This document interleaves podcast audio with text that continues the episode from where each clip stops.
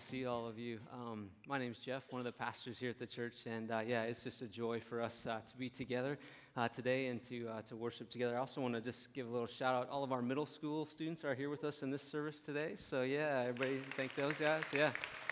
We've, um, we've got some just incredible um, student ministries, and those guys and those adult leaders do a, just a phenomenal job. So it's, uh, it's great to have you guys in the room uh, with us this service. Uh, well, as John mentioned, today we're finishing up a series, a four part series that we've been in called I Love My Church. And um, I'm excited to, to, to bring to you and, and for us to really dive into this last part. But I want you to know what's coming up uh, next uh, weekend. We're going to be starting a new series called Following Jesus in a Changing Culture. And uh, that's going to be a four part or three part series. And so would want uh, to invite you uh, back to that. We'd love to have you. So, hey, before we jump in uh, to today, would you pray with me? And um, let's just ask God to really come and to, to move in our midst. So, would, yeah, let's pray together. Heavenly Father, thank you um, for this morning. Lord, thank you that that we've had the opportunity not only to gather, but to, uh, to remember this morning through communion, to remember um, that your, your body was broken for us and your blood was shed. And, and as a result of that, we can sing songs like that, that talk about how we stand in your grace and what a joy that is. And so, Lord, we want to be a, a people, Lord, we want to be a community that just overflows with gratitude um, for the grace of God in our lives. And so, Lord, we just proclaim that this morning. We say thank you. And uh, Lord, as we dive into this morning's topic, Lord, you know how important this one is. And so, Lord, we would just pray that your Holy Spirit would move and um, would really speak to us. And and so, even, Lord, right now, I just pray that there would be nothing that would get in the way this morning of us hearing from you. And so, would you even just have a simple prayer on your own right now? Would you say, Lord, would you speak to me this morning? I put these, any distractions that are coming from my life out for a little bit, and I'm just saying, Lord, would you speak to me in these next moments? So, go ahead and just do that on your own.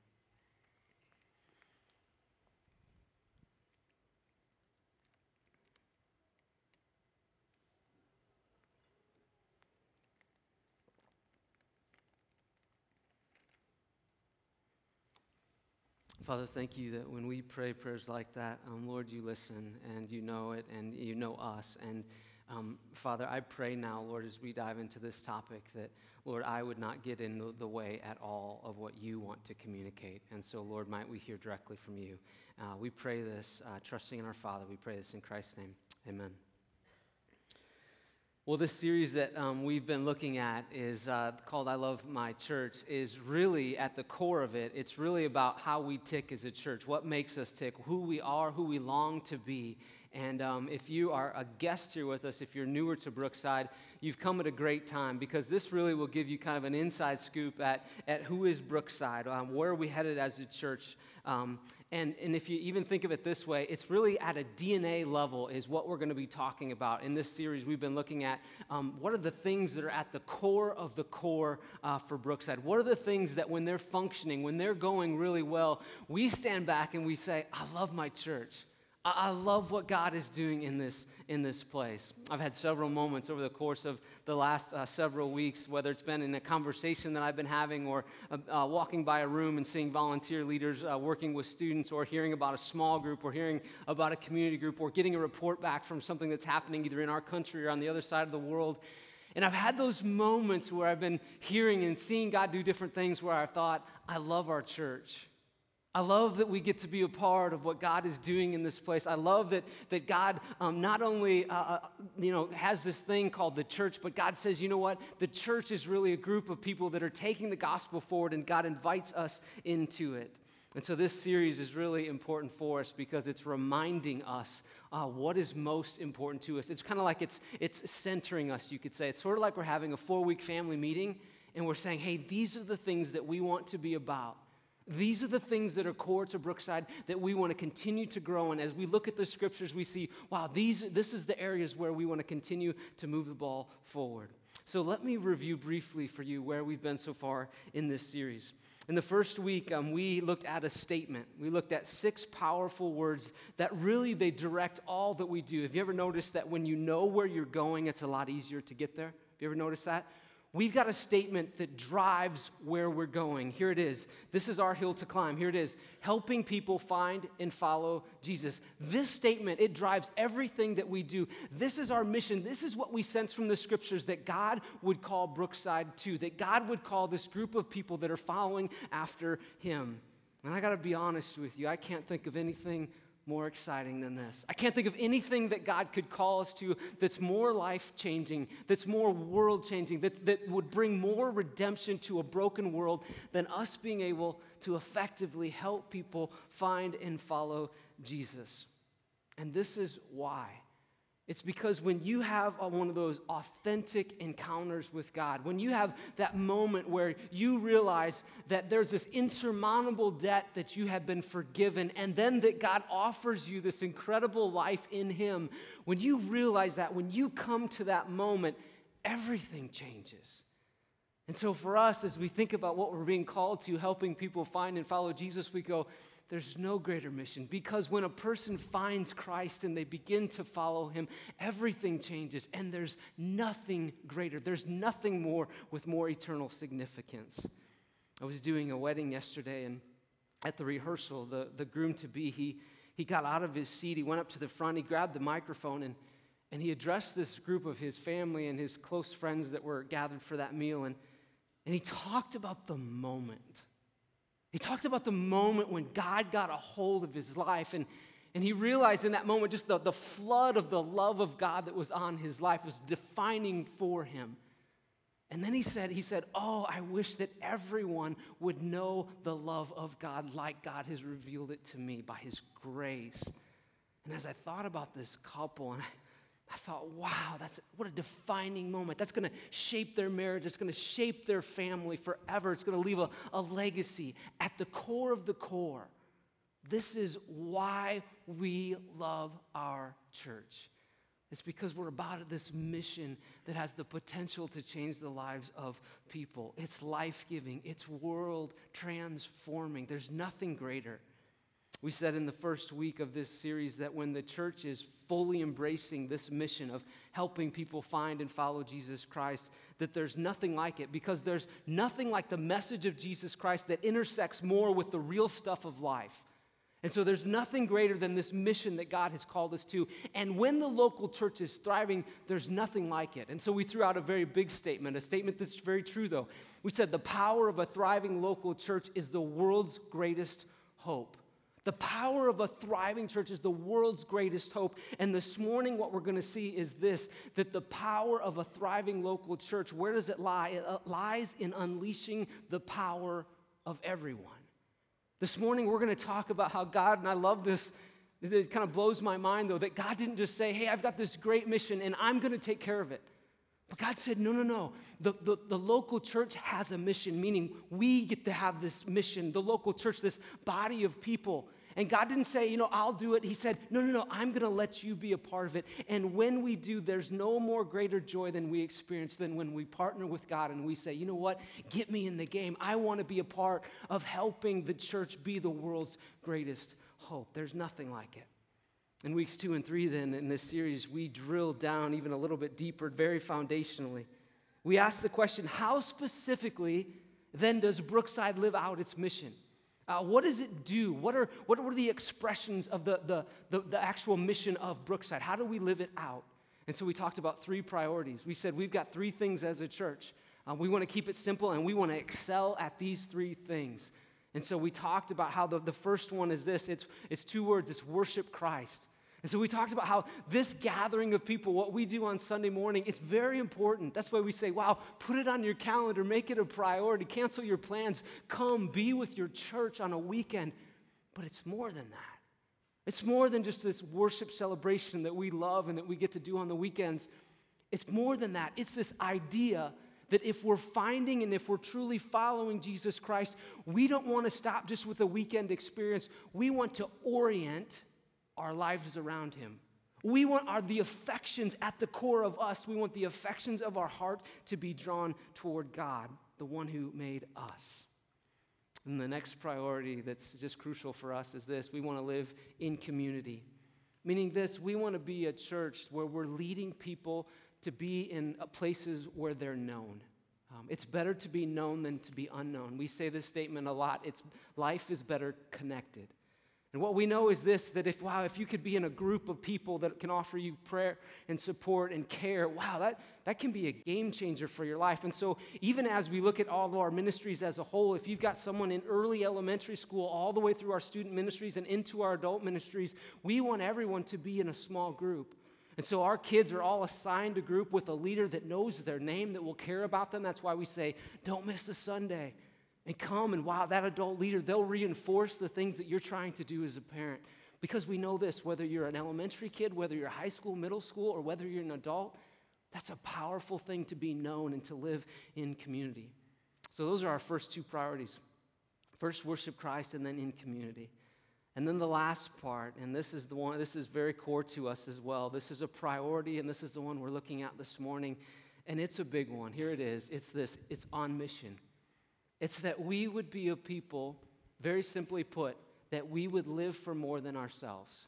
You know, we live in a world that, man, we live in a very consumeristic uh, culture. And so this is kind of a challenge. This sort of, it really goes against the grain of our natural flow and our natural thinking. But we know this God would call us as the church to be on mission. Uh, God would call us as the church to be a part of what He's doing. Um, I love this one because it's a call to action. Um, in Matthew chapter 28, we know this when Jesus commissioned the church, he said, I want you to go and I want you to spread the message of the gospel. But what Jesus was saying was this He was saying, I want you to be two words, I want you to be on mission.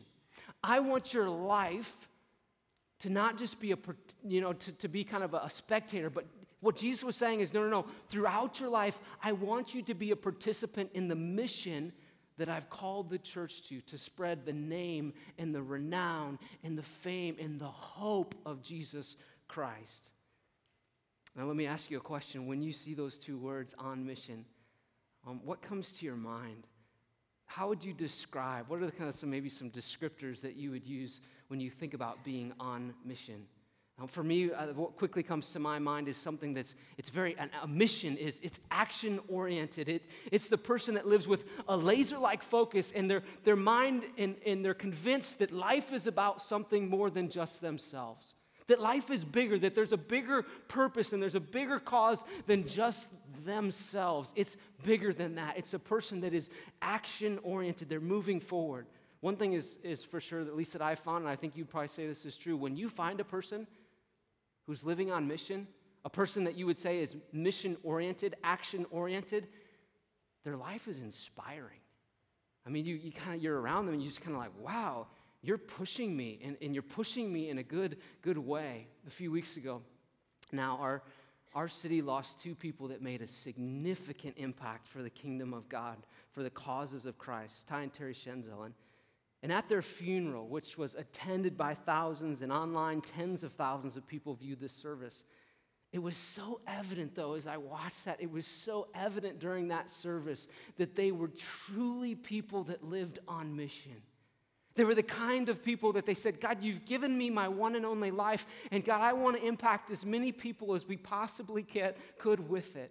They lived for something that was so far greater than themselves. You know, one of the statements that was made about them was, was this. This person said, You know, I've come to the conclusion, they're sharing at this funeral, I've come to the conclusion that I'm glad that it hurts so much, referring to the loss of Ty and Terry. And then he said this, because it reminds me that they loved so well. And as I listened to different people share about their lives, I mean, it was, I was inspired, and I said just to God, I said, Oh God, this is what it means to live on mission. God, would you, God, would you help me in that? And Christine and I, we, we prayed together that night and we said, God, would you allow our lives by your grace? Would you allow us to be impact players for the kingdom? God, you call us to be on mission. You know, when we talk about this, this third critical component of, of being on mission, one of the things that comes to my mind, this just this, this vivid picture that I have, and even just thinking about that service and just that uh, the lives that those two lived. But I get this picture that Jesus, if he was standing before us, it's as though he, he kind of puts his work gloves on, he kind of rolls up his sleeves, and he just says, Hey, you, you come with me. I'm going to go and, and I'm going to get to work and I'm going to do great things. I look at this city and I want to bring redemption and healing and I want to transform this broken world. But he doesn't say, I'm going to take care of it. He says, no, no, no. Here's a pair of gloves. He says, you roll up your sleeves. No, you come along with me. I love that picture. Talking to an average group of fishermen guys, a ragtag group. What did he say to them? He said, hey guys, if you're willing, he says, you know, you can, you can, you know, your, your day job is fine. He said, but, but in the midst of that, and, and, and for us, it applies even on a more general scale, whatever we're doing, Jesus would say, you know, I'll, I'll make you fishers. He said, I'll make you guys fishers of men. What he was saying was, I want to use you. I want you to be a part. I want you to experience the joy of working with me to transform a broken world. Have you ever worked with someone? And as you were working, you're like, wow, this is really hard work, but you kind of got into it, and then you finally finished the job. And as you're walking away from the job, maybe you're sweating, maybe you were dirty, you actually had joy in your heart. It wasn't as though you're like, "Wow, that really, that just really stunk. You were like, no, it was like, wow, that we accomplished something great. That's what Jesus is saying. He's saying, I'm, I'm on the greatest mission on the planet, and he's saying, I don't exclude you. I actually want you to be a part of it. But as you and I well know, and, and maybe even as I've talked about this mission, things have come to your mind. Because there's a buffet list of things that could be roadblocks to you and I pursuing Jesus Christ's mission and us entering into that. Um, we actually see a really good example of this uh, lived out in the Old Testament, in the book of Ecclesiastes. If you know the story, the writer of this book decided to determine the purpose of his life. And so, in the course of this journey, if you know the storyline of that book, in the course of the journey, he tried all sorts of things to figure out okay, what is my life worth giving to? What should be the, the, the focus of it? And so, he tried all sorts of things. He started with accumulating a, a vast amount of money, only to discover that it didn't provide like he thought that it would. From there, he went on and he sought power, only to figure out that it also failed to satisfy. And then came a scandalous pursuit of pleasure after that, he pursued fame and celebrity. And finally, at the end, at the end of all of his efforts, and you can kind of read the list of what happens in that book, and you go, wow, that, they tried everything. But at the end of the day, this was his conclusion. He said, I denied myself nothing my eyes desired. I refused my heart no pleasure. My heart took delight in all of my labor, and this was the reward for all of my toil. Yet, when I surveyed all that my hands had done and what I had toiled to achieve, everything was meaningless, a chasing after the wind. Nothing was gained under the sun. Know this when God looks at you, when God looks at me, He says this Your life and my life is worth so much more than a simple chasing after the wind. We were created for more. God looks at you and He looks at I and He says, Hey, I want you to suit up. Oh, I want you to put your gloves on. I want you to come with me, roll up your sleeves. Let's do this together. I want you to join me in the most life transforming, world changing endeavor on the planet to be on mission. And here's what we know it's in that place that you really come to life. It's in that place, and this is why if you go upstairs and you see a volunteer and, and maybe you thank them and you say, hey, thanks for, thanks for speaking into my child today.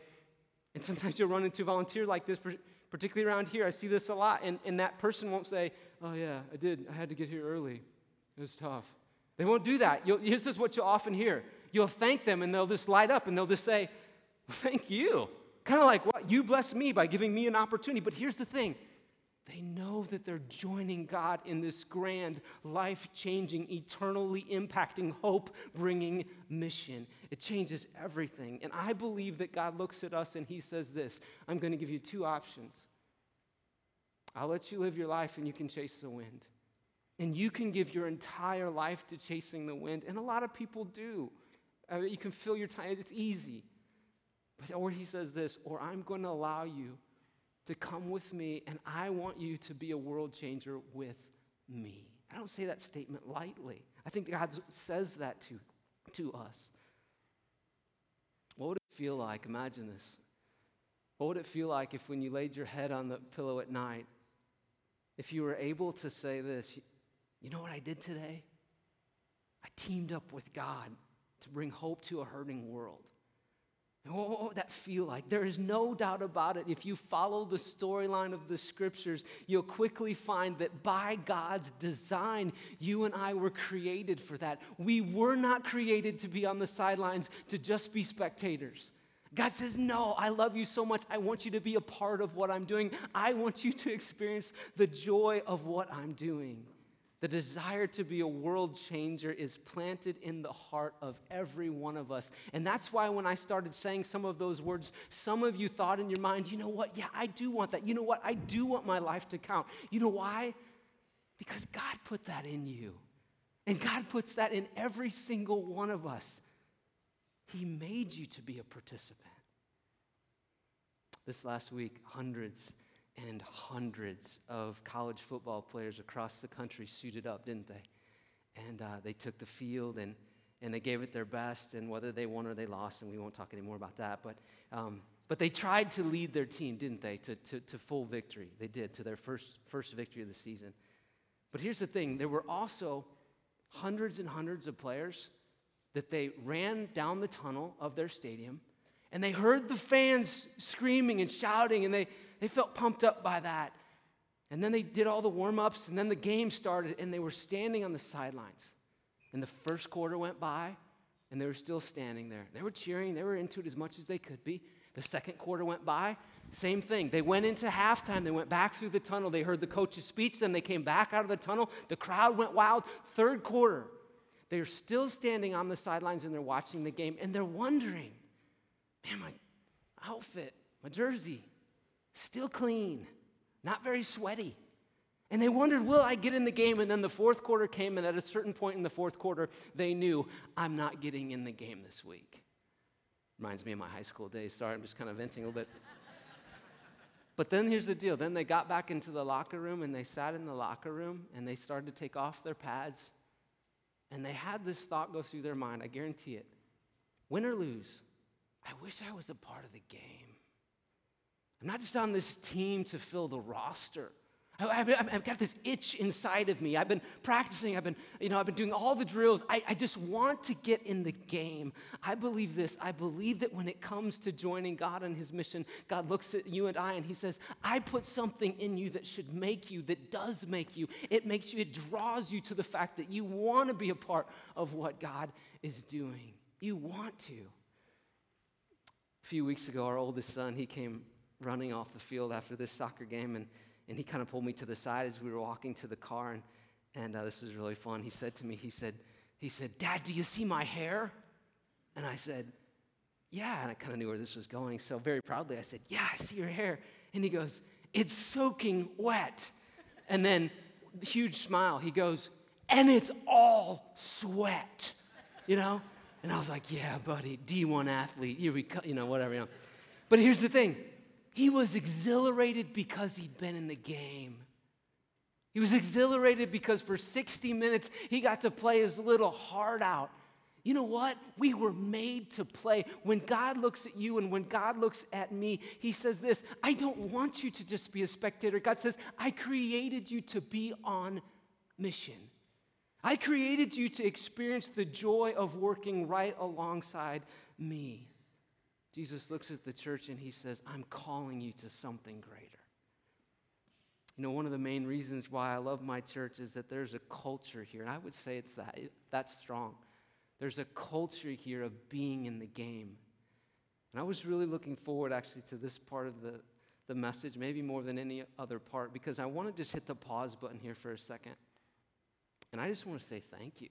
Um, the ministries that happen around here week in and week out, they don't take a handful, they take hundreds and hundreds of volunteers to pull off weekly.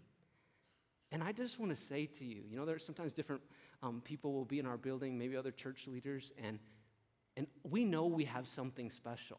Um, God has just stirred that in you, and I, um, I'm so grateful for that. And I just want to hear you, I want you to hear me say, thank you.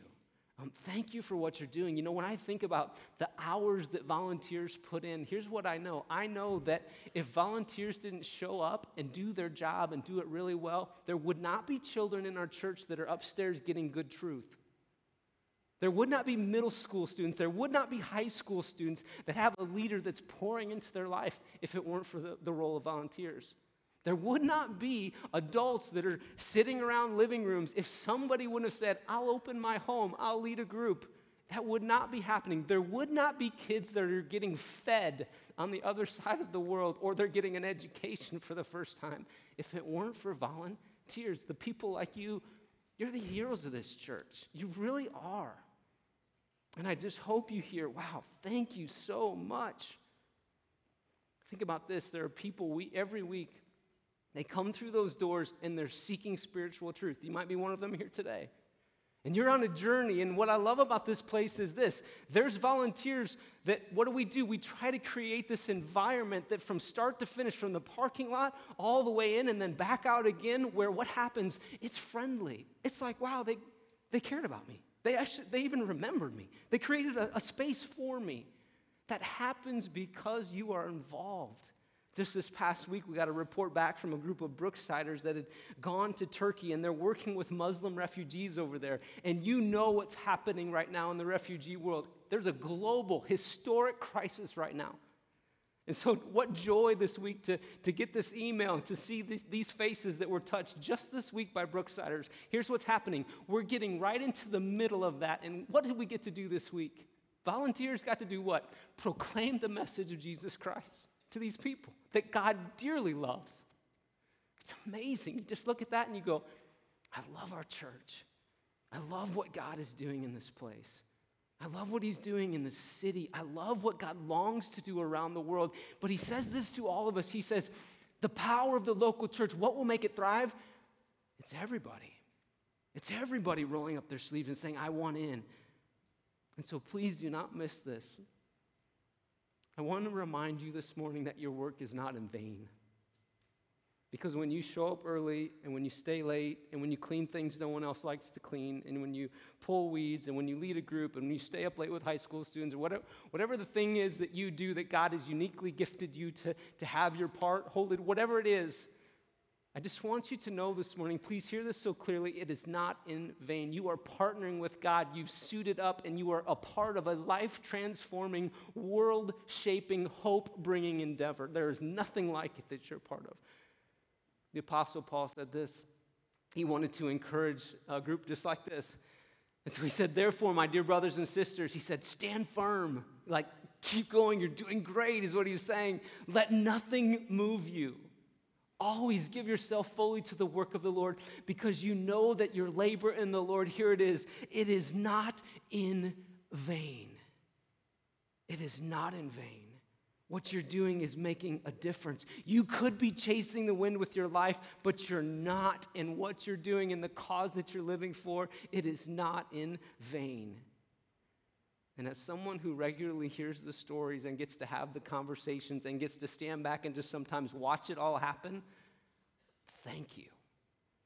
Thank you for what you're doing because God looks at our city and God goes, I want to bring redemption to this city. God looks at our world and He says, I want to transform. I want to bring hope to these problems that we keep hearing about. And you're joining Him in that. But not only is your work not in vain, it's also it's allowing you to become more like Christ. Because for so many of you, when you found Christ, then you began to follow him. Those two go hand in hand. When you find him, you automatically you'll start following him. And a big part of following him is many of you have said, I want to be more like him. And at the core of wanting to be more like Jesus Christ is this whole thing called serving, about uh, really just kind of linking arms with God and saying, okay, I want to be on mission for you. It's a key way to do that. You know, I was thinking this week, in Jesus' day, it must have been a very strange moment when Jesus broke the stereotype of the leader being the one who would be served. It must have been a very weird day. And we can read about this in, in, in John chapter 13. And, and it's this, and you know the story perhaps. It's the story of Jesus and his disciples. And they get to this meal, but the foot washer doesn't show up. And, and we know this in their culture, this was a big deal. This wasn't like you and I, like we walk into our home and we forget to take our shoes off. No, it wasn't like that. This was like a cultural, like a ceremonial, like a, a big deal. And so it must have been a very odd moment. And I mean, imagine the scene. The first disciple walks into this room.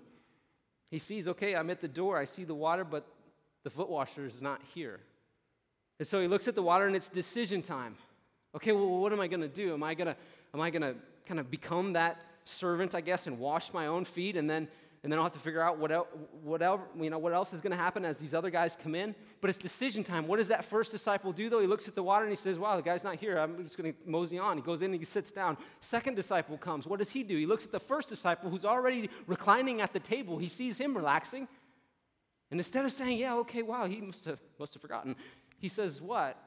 He says, Wow, if, if you're not going to humble yourself and take up just kind of the rank and file role of the servant, neither am I.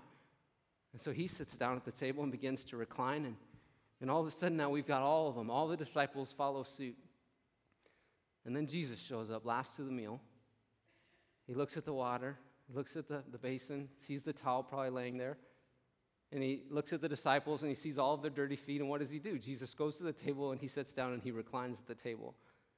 This is after three years of ministry. This is after sermon after sermon.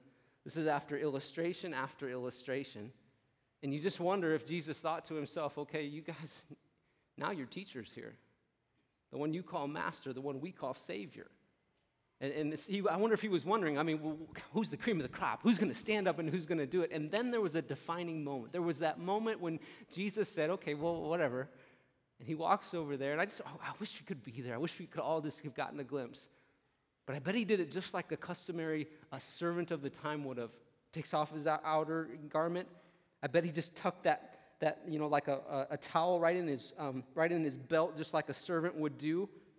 And then he goes around and he goes around the circle and he gets on his knees and he washes the feet of every single disciple around the circle. And you can know this for sure. There was disbelief and there was incredible embarrassment happening on every disciple's face. Because they're thinking, oh, what, Peter, you should have done that. You know, what, you know, probably put the blame game a little bit, but there's no doubt about it. It was not a comfortable moment. And then Jesus did this. And, and we can, we know this story, so we can take it a little bit lightly, but imagine this was a significant moment. He says this, he says, when he had finished washing their feet, he put on his clothes, Jesus, and he returned to his place. He said, Do you understand what I have done for you? He asked them. You call me teacher and Lord, and rightly so, for that is what I am. Now that I, your Lord and teacher, have washed your feet, you also should wash one another's feet. I have set you an example that you should do as I have done for you. Very truly, I tell you, no servant is greater than his master, nor is a messenger greater than the one who sent him. Now that you know these things, here it is, you will be blessed if you do them. Notice that Jesus didn't say, Now you know what to do. Be obedient, get in the game. He didn't do that. Jesus said, No, guys, I'm going to die for you. But I've just set you an example. Before I do that, I want you to do as I have done for you. But here's the thing you will be blessed if you do them. Meaning this, that the greatest level of joy that you and I could ever experience in our life is joining with God in His mission. Jesus is saying, You follow my suit. You serve when it seems like someone else should serve. And Jesus is saying, It's in that place that you'll be blessed. Jesus makes that so clear to us. He says, Wow, the greatest thrill is when you join me. And so, this is the question that I want to drive us to this morning. Just a simple question to kind of tie things up. Here it is Are you enjoying the blessing of God by joining in the mission of God? Are you enjoying the blessing of God by joining in the mission of God? You know, you might even be here this morning and you say, Wow, I'm all suited up, and the first quarters come, the second quarters come. And I'll be honest, you'd say, I'm consuming a lot, but I have an itch to get in the game. I want to be used by God. I know God's put something in me. I know God's going to even hold me accountable for my one and only life. And I would just say to you this morning, don't, don't feel any guilt. That would be a miscommunication on my part completely. But do feel this feel this invitation from God where He says, Blessed you will be when you join me in the greatest mission you could possibly be a part of. And what I, what I didn't want to do this morning is to do this talk on, on us being on mission, and then for there to be absolutely no practical steps for, for you to be able to apply it or to, to get involved. And, And so I want to direct your attention in your program. I want you to take this out. You've got one of these cards. This is a simple way for you to think about okay, what does it look like for me to be on mission? It says, serve at Brookside on the front. The, our website is on the front. You can go to our website under the serve page. There's all sorts of opportunities where you can get involved. If you flip it over on the back, though, here's what you can do this morning. And I would encourage you don't circle two or three of these things, circle one thing, just one thing. And know this these are serving opportunities for us that are kind of rising to the top right now, okay? And when you do that, when you fill this out and you can put it in the bucket on your way out, you're not signing up for life. You're not signing up for three months even. What you're signing up for is hey, could you tell me a little bit more about that? Because I'd like to know if that might be a good fit for me. So you'll hear back from somebody on our team in, in the next week or two. Um, let me just highlight a couple of these. Our weekend production, you see that. That's everything that goes on in this room, and there's so many different roles that you could play. Um, Brookside uh, Kids, um, uh, that's, you know, birth all the way through fifth grade. Uh, anybody, the name uh, Mike Singletary, ring a bell with anybody? 1985, Chicago Bears, anybody? Super Bowl shuffle? Okay, three of us. Okay, good. I'll tell the story anyway. Uh, so, so he's like this. He's this great football player, became a coach and all that. You know what Mike Singletary did in the off season at his church? Held babies. He served in the nursery. He held, ba- I think it was because he was afraid of those monsters he saw on the weekends, you know, and he just wanted some, you know, whatever, refuge. Think about that though.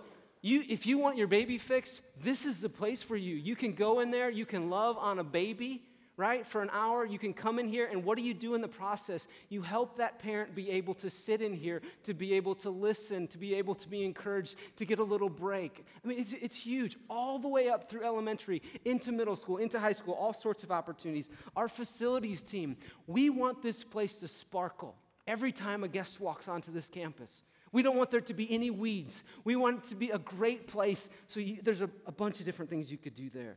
We want it to be honorable to God. Um, our host team, you know, those are the people in the blue shirts that do a phenomenal job. It's a great place to begin to serve once a month.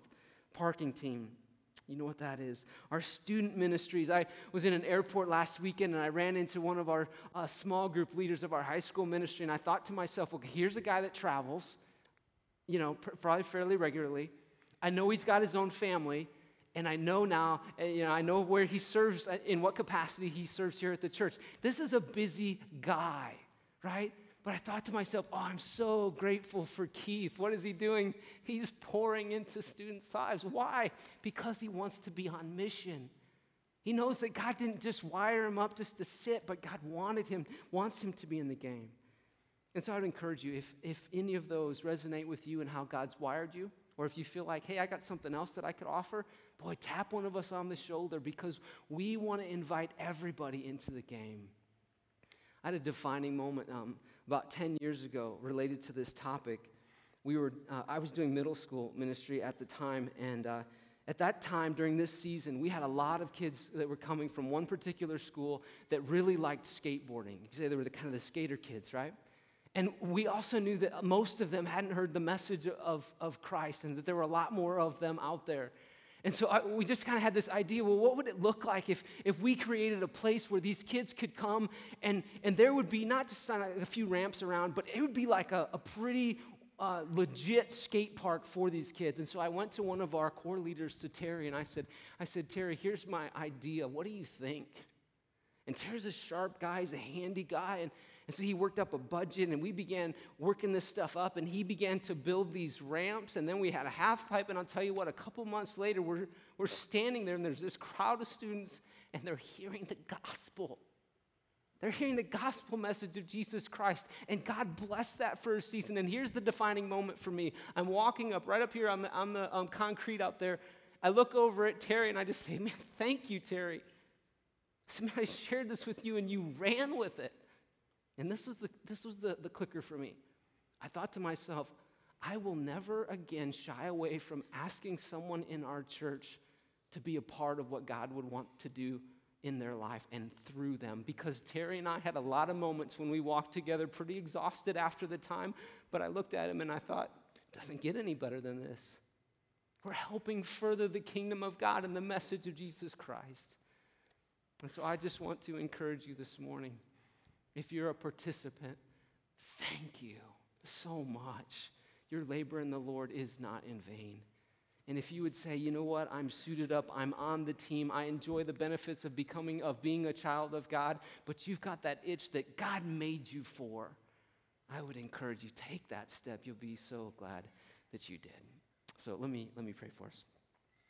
Heavenly Father, thank you um, for the fact that you call us to mission. Father, thank you. It really blows our mind that um, you don't you don't say, well, you know, I'll just take care of this on my own, but you say, no, I'll invite you into this God honoring mission. And so, Lord, we just want to say to you today, thank you. Thank you that we get to be a part of it, Lord. Um, we're so, so incredibly grateful. Um, Father, thank you for what you're doing in our church. I pray that the thank you this morning has been really heard because this labor in the Lord is not in vain. And you're doing something special. And Father, we love that. And we're so grateful for it. Lord, we pray this in your name. Amen.